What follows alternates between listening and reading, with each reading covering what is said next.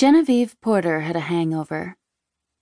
This was not an ordinary hangover, the kind that could be brought under control with copious amounts of water and a couple of extra strength Tylenol. No, this was the kind that made one pray for sweet, sweet death, or at least an extended period of unconsciousness.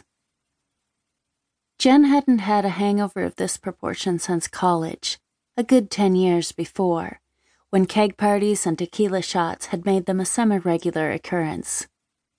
These days, she usually didn't drink more than a couple of glasses of wine, maybe a good craft beer. Last night had been different. Her best friend, Kate, had thrown a party to celebrate the fact that her boyfriend of six months had moved in with her. It had been a housewarming of sorts for Jackson, a celebration for Kate, and a reason to get together with good friends for everyone else.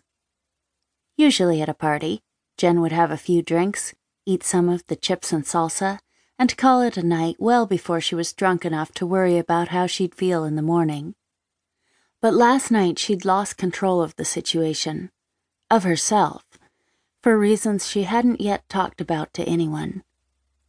How could they understand? How could Kate understand that while Gen was happy for her, honestly, genuinely happy, she was also jealous as hell? Kate had found love, a love that by all appearances was destined to make it for the long haul, and that was great. That was fine. But here was Gen, at 31, actually 33, but so used to lying about it that who remembered any more? No closer to finding anyone to share her life with. That was bad enough, but now she didn't even have Kate anymore. Well, she did, but it wasn't the same. Gen lived in an apartment that occupied the bottom floor of Kate's house. Before Jackson had come into Kate's life, Gen had treated Kate's place as her own, coming and going as she pleased, enjoying morning coffee upstairs with her best friend, rehashing work problems and guy problems at the end of the day, ordering food, watching Netflix, and just generally living inseparably, like sisters. Now that Jackson had moved in, Gen could hardly pop in at 7 a.m. in her pajamas. She was jealous because the easy closeness she and Kate had shared couldn't stay the same now that a third party had been added to the mix. And she felt like shit about the jealousy because what kind of person couldn't be happy when someone she loved had found her soulmate? And that was only part of it. The other part, the other thing that had driven her to behave irresponsibly the night before, was the news that her former boss had died. She had so many feelings about that. None of them was grief, and none of them was simple.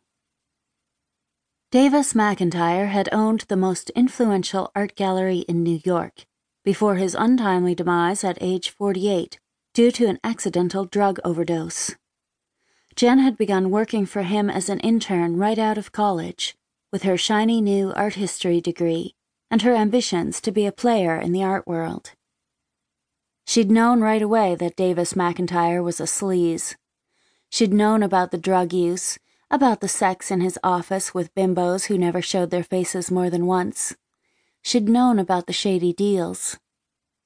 As she'd risen from intern to full time gallery employee, she'd put up with the sexual harassment, the occasional hand on her ass, the double entendres, the suggestions that perhaps she should try being friendly to a top collector, because she knew that an association with Davis McIntyre was like gold in the New York art world.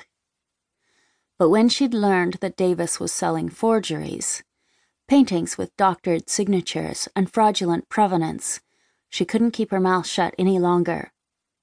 Knowing what she knew, she could have gone to jail right along with Davis if she hadn't done anything and he got caught so she spoke up. She told him that she knew what he was doing and that he had to stop. The result had been swift and merciless. She'd been fired, and Davis had made it known not only in New York, but nationwide, that anyone who hired her would never find favor with McIntyre again. Broke and unemployed, she'd done the only thing she knew to do. She'd blackmailed him.